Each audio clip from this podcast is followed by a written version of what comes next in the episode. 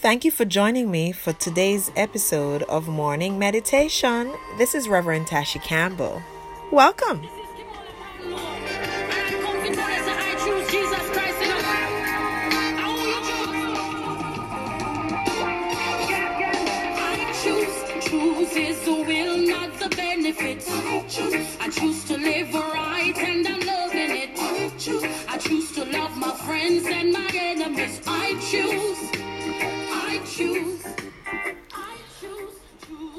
I sat in a meeting of church leaders affiliated with one of the denominations in Jamaica just yesterday. The presentation being made explored the issues in the abortion debate. It was an interesting discourse for me for more than one reasons. Well, one, it was interesting because they were actually openly discussing this important and current issue among a wide cross section of people from the local churches in that denomination. And secondly, I found it interesting because prior to that discussion and even after the denomination shied away. They they they refused or maybe shy away is a better word from taking up a, a, a stance on the matter of abortion. And then finally, I found the discussion interesting because there was no member of the the body in that meeting who was willing to clearly say what their position on abortion was. No one was willing to clearly and decisively articulate a position on the matter of abortion. Abortion being the deliberate termination or killing of an unborn child. I must hasten to say, though, that I appreciated the love and compassion and care with which they spoke. And it was very clear that these leaders were open and they extended an invitation to anyone who may feel that they are in a crisis and they're considering terminating a pregnancy. So, that for me was really a beautiful thing to have observed and listened to and experienced. But why am I talking about this though in today's episode, in, in, in this morning's meditation? The, the, the experience led me to reflect on why we are here. And by we, I'm speaking about the church.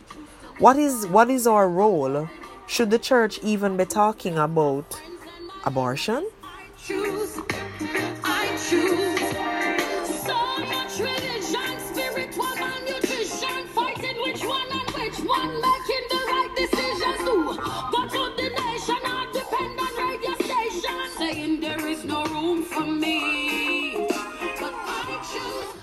The church's role must be one of redemption, then love and compassion.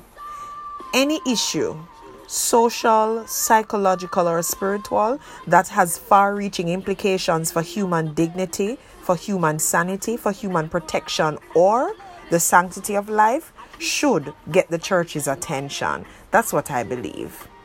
The church is not the society as the presenter said in that session I sat in.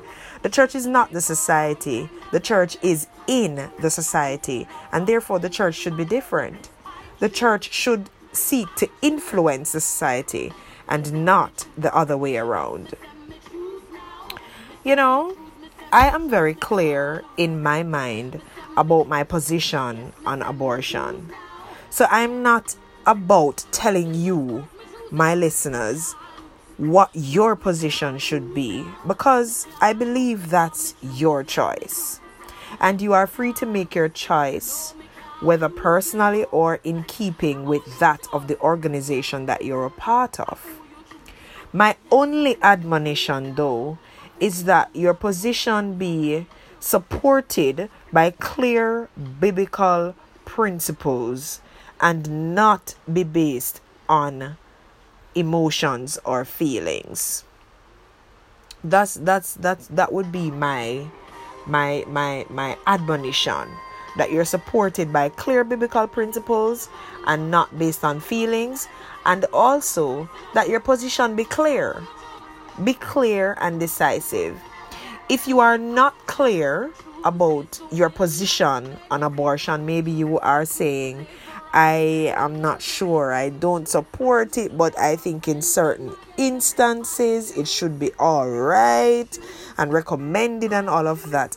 I am encouraging you today to do your own research, do your own reading, open up the discussion in your church, in your home, in your families.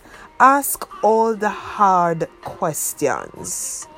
Ask all the hard questions because what I want to say to us is that the world is watching us, and oftentimes they are expecting us, the church, to lead the way according to clear biblical principles. There's one particular scripture that comes to mind Proverbs 29, verse 25, and it says, Fear of man will prove to be a snare. A snare is a trap. Fear of man will prove to be a snare, but whoever trusts in the Lord is kept safe. Now, that fear of man, what is it talking about? Well, the wise are not cowardly, they do not shrink in the face of public opinion or run at the threat of persecution.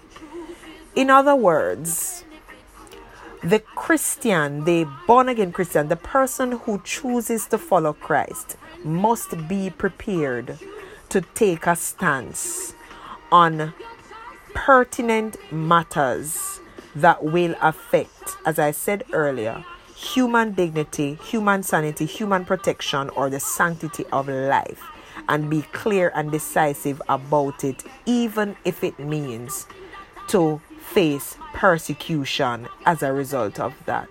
But the Bible here, this verse is saying, whoever trusts in the Lord is kept safe.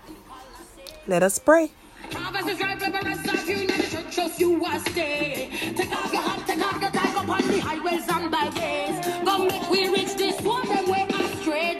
Salvation in that I play. I choose, choose His will, not the benefits. I choose, I choose to live right and I'm loving it. I choose, I choose to love my friends and my enemies. I choose, I choose, I choose, choose His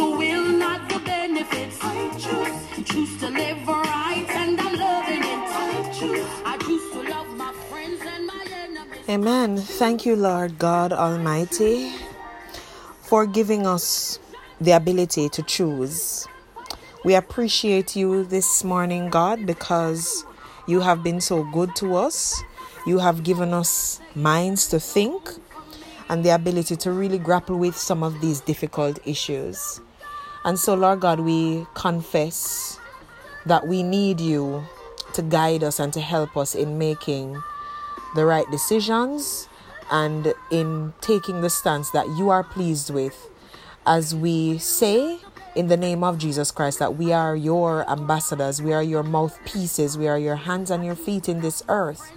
And Lord, we pray in the name of Jesus that you will use us as Christians to be the salt and the light in this world that will often try to convince us against the facts that are explicit in your scriptures that are in the that are clear in your principles and even against the scientific data. So Lord, we commit ourselves to you and we thank you, Lord, for this morning's reflection. In Jesus' name we pray. Can you say amen? Amen. No, me can't lose now. Me can't lose because me choose. Yes, me choose.